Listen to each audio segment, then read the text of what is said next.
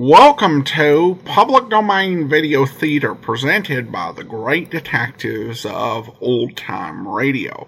From Boise, Idaho, this is your host, Adam Graham. If you have a comment, email it to me, box13 at greatdetectives.net. Well, it's time for another episode of Man Behind the Badge. The original air date on this uh, program was February 26, 1955. It was season 2, episode 8. And the title is The Case of the Priceless Passport.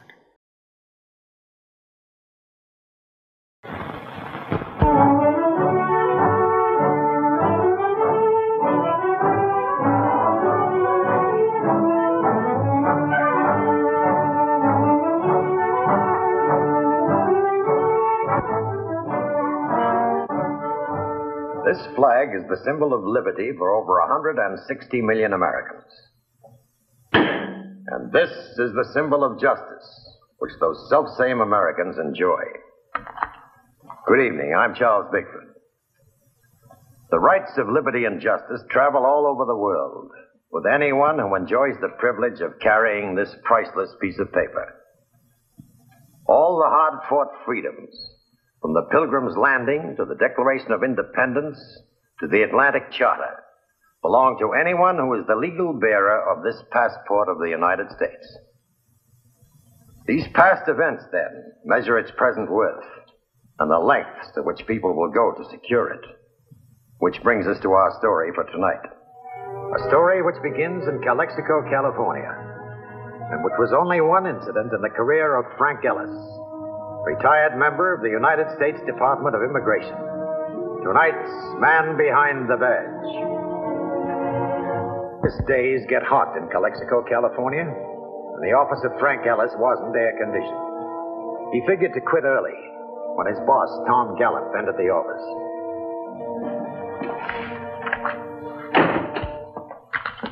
Frank, I'm taking you off the Mojave case. Oh? Well, what's up? I've got a top priority from Washington that there's a phony passport ring working out of Mexico. Tijuana? According to the little information they have, the headquarters is in Acapulco. Got any leads? No, all they know is that somebody is supplying aliens with passports, complete in every detail paper, ink, stamps. But that isn't all. So what do you mean? They picked up three people in the last four months with passports, driver's license, social security cards, and credit cards. If they can supply all that, they must have a very efficient organization. They have. You're to leave for Mexico in four days. You're to go undercover. Here's your new identity. Well, won't be the first time. well, uh, do I go this alone? No, Tony Peters will go along as a combined chauffeur, confidant, and bodyguard. He's been briefed and knows his cover story. Tony's a good boy. Well, you better get your desk cleaned off and get started on your homework. yes, sir. Oh, uh, Chief, uh, I'm surprised one of these people they picked up didn't talk. They won't talk. That's another thing you've got to find out. Why? They had one right to the verge, a German national, 55 years of age. He asked to be left alone a minute to make up his mind. Did he? I guess he did.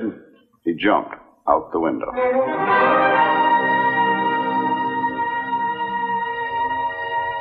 Going undercover was no new experience for Frank Ellis. The next day, he memorized the material, and that night began the job of assuming another identity. Birthplace? Uh, Des Moines, Iowa. Name? Paul Robert Bremen. Age? Born September 9th, 1910. Were you ever arrested? Uh, bookmaking in 1938. Sentence suspended. Uh, served a year in Atlanta. Oh, uh, served two years in Atlanta for bribery, 1939, 1940. Where do you live? Carlton Hotel, San Diego. You You married? No. Do you have a home? No. Is there such a man as Paul Robert Bremen? No, but there will be before Frank Ellis leaves this room. All one night and the next day he was questioned. The ritual would continue through meals and drinks and what little sleep he could get. Hmm? Oh. What business are you in? Investments. What kind? Anything that interests me. Where do you live? Hotel in San Diego. You married? No. You have a home? No. Any living relatives? Brother in Boston. Age? 44. War experience? None. Name? Paul Robert Bremen. Paul Robert Bremen. Paul.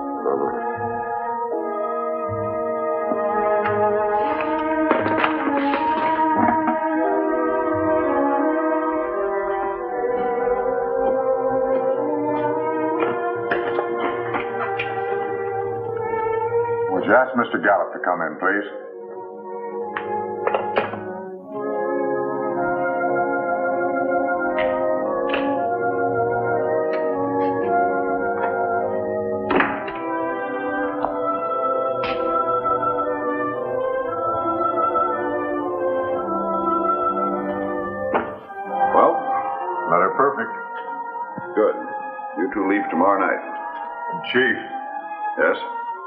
Us a sleeper, huh?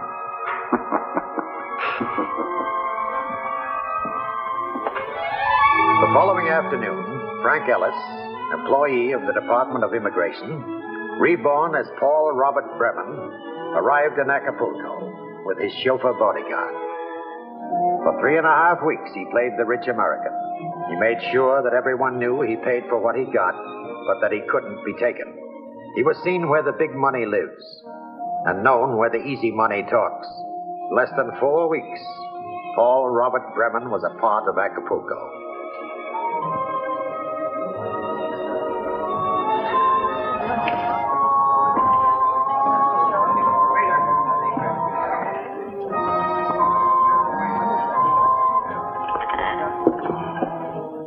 I think you've made a mistake, friend. You are Mr. Bremen, are you not? That's right. Allow me to introduce myself. Leon San Dimas. I think we have something in common. A business proposition. I have certain contacts at the track at Mexico City who have possession of certain information. Do I make myself clear? I have two rules, Mr. San Dimas. One of them is never to discuss business at dinner. And the other? The other is never discuss business with you.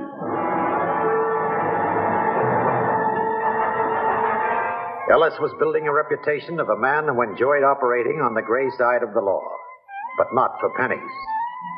And while he spread this reputation among the cover charge clientele, his assistant worked the other side of town. Between the two of them, they hoped to attract their quarry.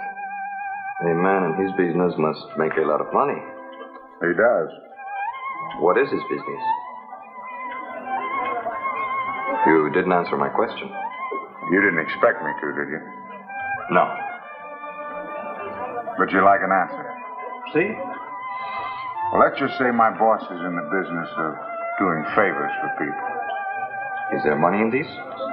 Lots of money. For instance, he has a couple of friends who'd like to visit the States. For certain reasons, it isn't easy for them to visit the States. But my boss, well, he'll find a friend who'll do his friends a favor. You understand? Uh, this friend, your boss has not found him yet? Ah, those things take time. I have a boss too. And sometimes my boss, he gives me a little extra. If I do him a favor. You understand? I make a little that way too. Carlos, two more tequila. It's my turn to pay. Yeah. I'll see you get your money's worth. If we don't come up with something, Hoon, I'm going to have to tell the chief to call it off. Try some other tack. I've kept a close check on the aliens in the hotel. They're a pretty closed mouth bunch. Hmm. Didn't you sign the check? Gave it to the waiter. Must have forgotten it. Well, it's an engraved invitation. Oh. They're great for throwing parties in this town. You are cordially invited to attend. What's it all about? To attend a special party tomorrow night at 11 p.m. The address is 611 Ocean Drive. I don't remember any homes out that way. Maybe it's going to be a pretty exclusive party.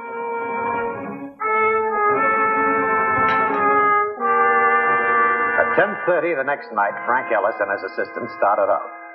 They drove along the ocean front. Number 611 was the only building for a mile and a half. It was an empty warehouse. It was an odd place for even the most exclusive of parties. This is going to be more exclusive than I figured. It's a swell place for a holdup. Yeah.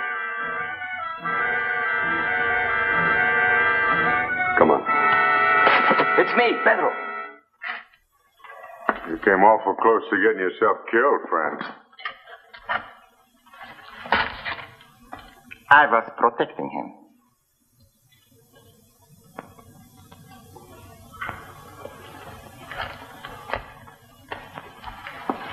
Didn't I see you a few weeks ago in a restaurant?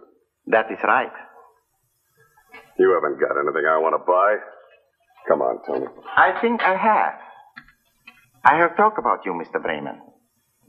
I thought first you were merely a gambler, but at the restaurant you taught me different. All right. You got an education. What do I get? It took me a while to get acquainted with you. Questions had to be asked, answers received. I had to find out all about you. I was pleased what I found out, and so now I think you can get what you want. Which is?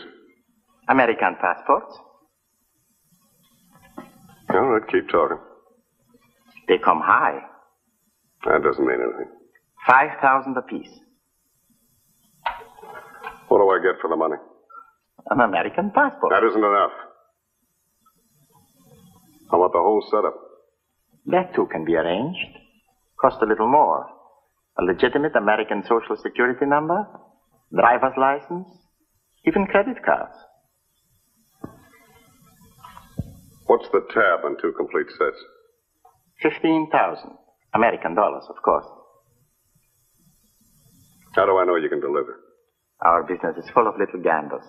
I like to know the odds, especially at these prices. The choice is yours. All right. I'll try. These are the pictures for the passports. How soon can I get delivery? Ten days. Why so long? My partner, a countryman of yours, must arrange certain details. Okay. A week from Tuesday night. Eight o'clock. Room 505 Carlton Hotel in San Diego. On the American side, I assume you have a legitimate passport. naturally. You did want cash? Naturally. You didn't expect me to bring it here, did you?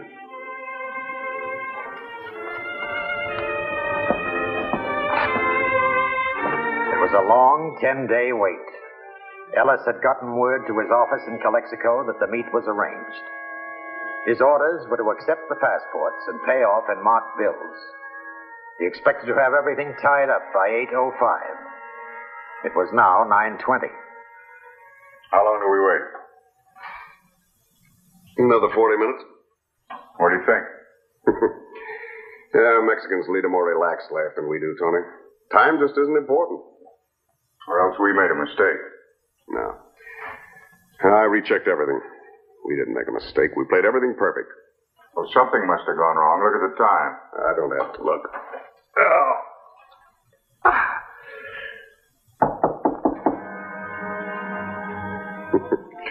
it's like I say. Time just isn't important to them.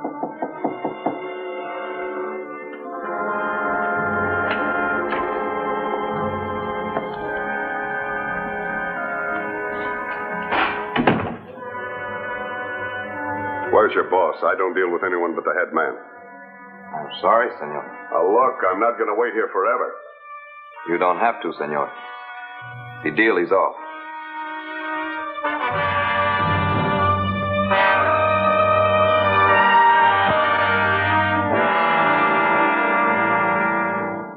On the surface, it seemed as though Frank Ellis had reached the end of his assignment. By a predetermined signal, a meeting was arranged with his superior. Since he was still on the case, was still playing a part, he had to act in character. So far as he could determine, he was not being followed, but no chances could be taken. So far as he could determine, a mistake had been made somewhere along the line, but it was still too soon to identify himself as a member of the Immigration Department. Still too soon to admit defeat.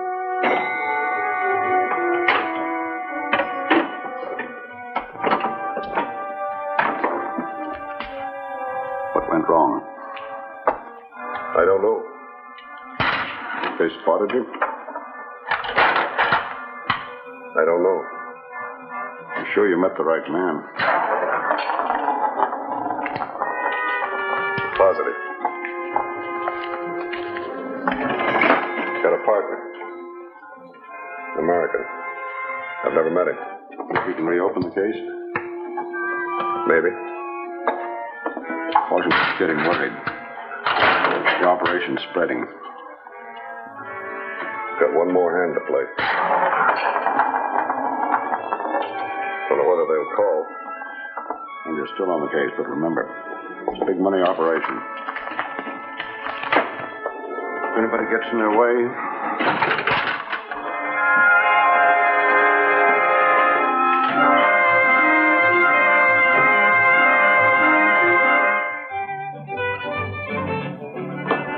I just deliver the message. Know is my boss ain't happy. My boss said to go to San Diego and say no to the American deal. For no reason? No, he don't give me no reason. Uh, forget it. My boss is working on a new angle, got a new contact. Might cost him a few more bucks, but this guy'll deliver. Excuse me, I have to call my girl. This enough? See, I talk fast. I'll bet you will.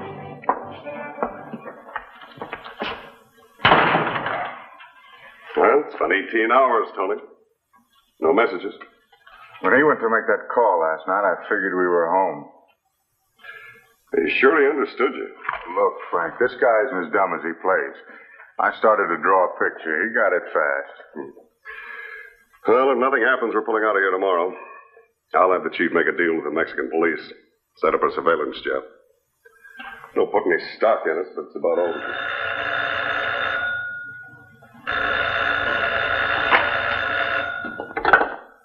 Mr. Bremen's room. Just a moment, sir. I'll ask him. It's Mr. San Dimas. Wants to know if he can have dinner with him. Tell him yes, but downstairs. Can you meet him downstairs, sir? An hour? That'll be fine with Mr. Bremen, sir. Downstairs in one hour. Do business or don't we? There are certain problems, I can't buy that. I was waiting and I had the money. certain complications. Now, look, I'm working on another deal. Either you want my business or you don't. The entire decision isn't up to me.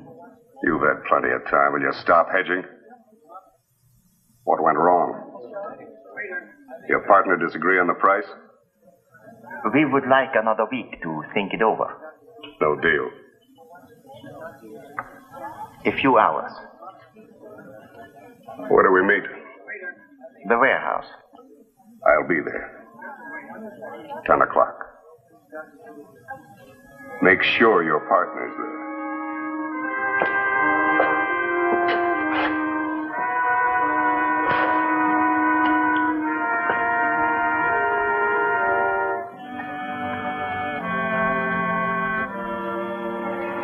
Mr. Bremen.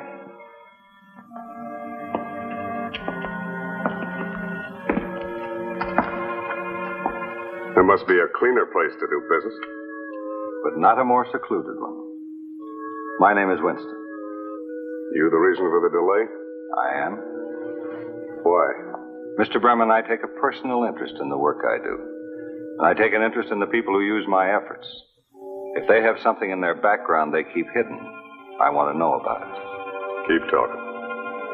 My partner here is in possession of the photographs you gave us to use on the passports.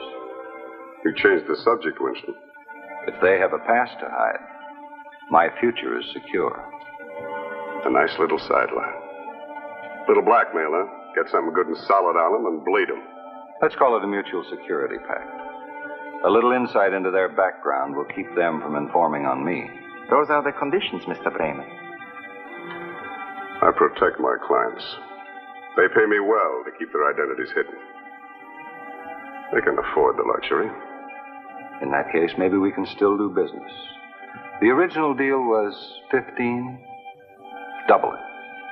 No. 25. American dollars, right? In bills of hundreds and less. All right. Payoff is in San Diego. Your partner has my address. I'll expect delivery in five days. Wouldn't it be just as simple to deliver the money here? Just as simple. But not as safe. You see, I like to see what I'm buying before I hand over the money. And I would prefer 30,000 and delivered here. We're playing games again, Winston.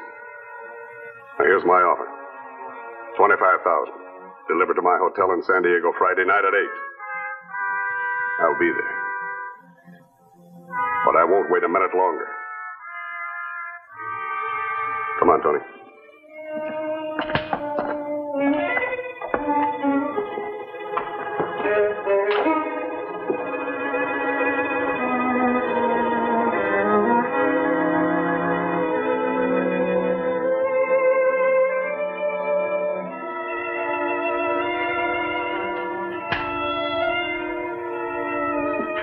What about it? It isn't quite eight. You think they'll show? One way or another, they'll show. It's $25,000 in these bundles. Man will take an awful lot of chances with that kind of money. Or to silence us. Oh, uh, take off that coat and roll up your sleeves. I want him to see that you're not hiding anything. You know, Tony, this, this San Dimas, he poses as such a calm, composed man. Did you ever watch his hands? That, that trick he has, running his thumb along the tips of his fingers to dry them. Ah, he's too nervous for my taste. Well, Winston seems to know what he's doing. Yeah. That's what I'm afraid of. Exactly eight. Yes?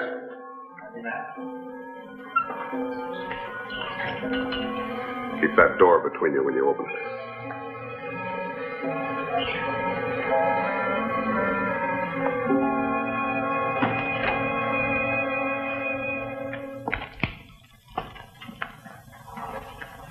I have the merchandise you ordered, Mr. Bremen. All right, let's have it.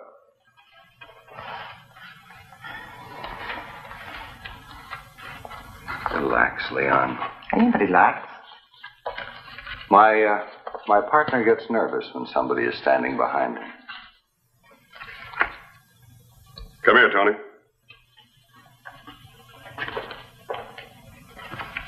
They did a good job. Nice, clean work. The best. And now, if you're satisfied, uh, the money. Leon? Try another package. And the third, please. Are you going to count it? That's not necessary. It's a pleasure to do business with you, Mr. Bremen. We'll get in touch with you if we need anything else along the same line. You do that. Come along, Leon. Oh, uh, Mr. Bremen, I'm sure your clients will find our work satisfactory. If they have any friends, we'll be glad to service them at the same fee.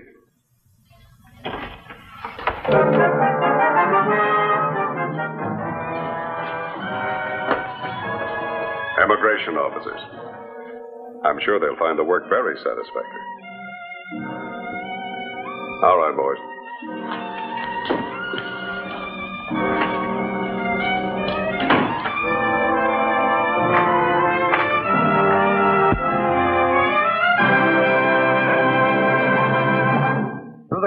Cooperation of the Mexican police, Extradition papers were speedily handled, and Leon San Dimas was brought to trial. His partner, being an American citizen and already under the jurisdiction of the court, was also brought to trial. They were both convicted on all counts and sentenced to not less than 30 years to the penitentiary at McNeil's Island. The United States passport is more than just a permit to enter or leave the shores of continental United States. It's like the flag, an insurance policy that affords you the protection of the Bill of Rights. Remember, if you will, how much a passport to our country means to others. Then maybe our country will mean a little more to you. And now this is Charles Bickford inviting you to be with us next week.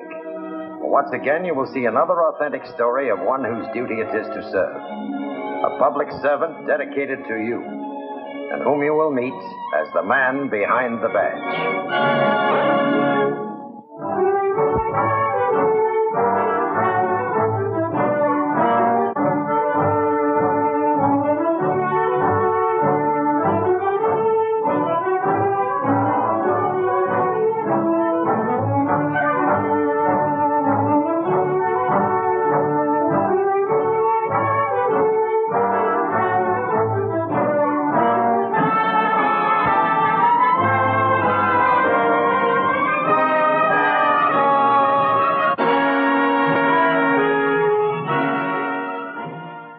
Welcome back. There are programs of old time police and uh, investigator programs that make you feel the amount of sacrifice that uh, people go through. This one's a little bit less obvious in that regards because on one end, uh, our heroes spent weeks living the life of a high roller in Mexico.